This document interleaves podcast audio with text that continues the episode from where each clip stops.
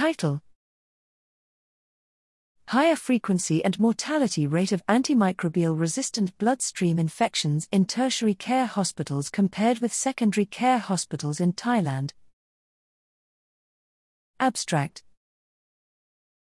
There are few studies comparing proportion, frequency, mortality, and mortality rate of antimicrobial resistant AMR bacterial infections between tertiary care hospitals, TCHs, and secondary care hospitals, SCHs, in low and middle income countries, LMICs, to inform infection control strategies. We evaluated bloodstream infections, BSIs, from 2012 to 2015 in 15 TCHs and 34 SCHs in Thailand. There were differences in the proportions, percent, of BSI caused by AMR strains for some pathogens between TCHs and SCHs. Of 19,110 patients with AMR BSI, 6,491, 34.0%, died.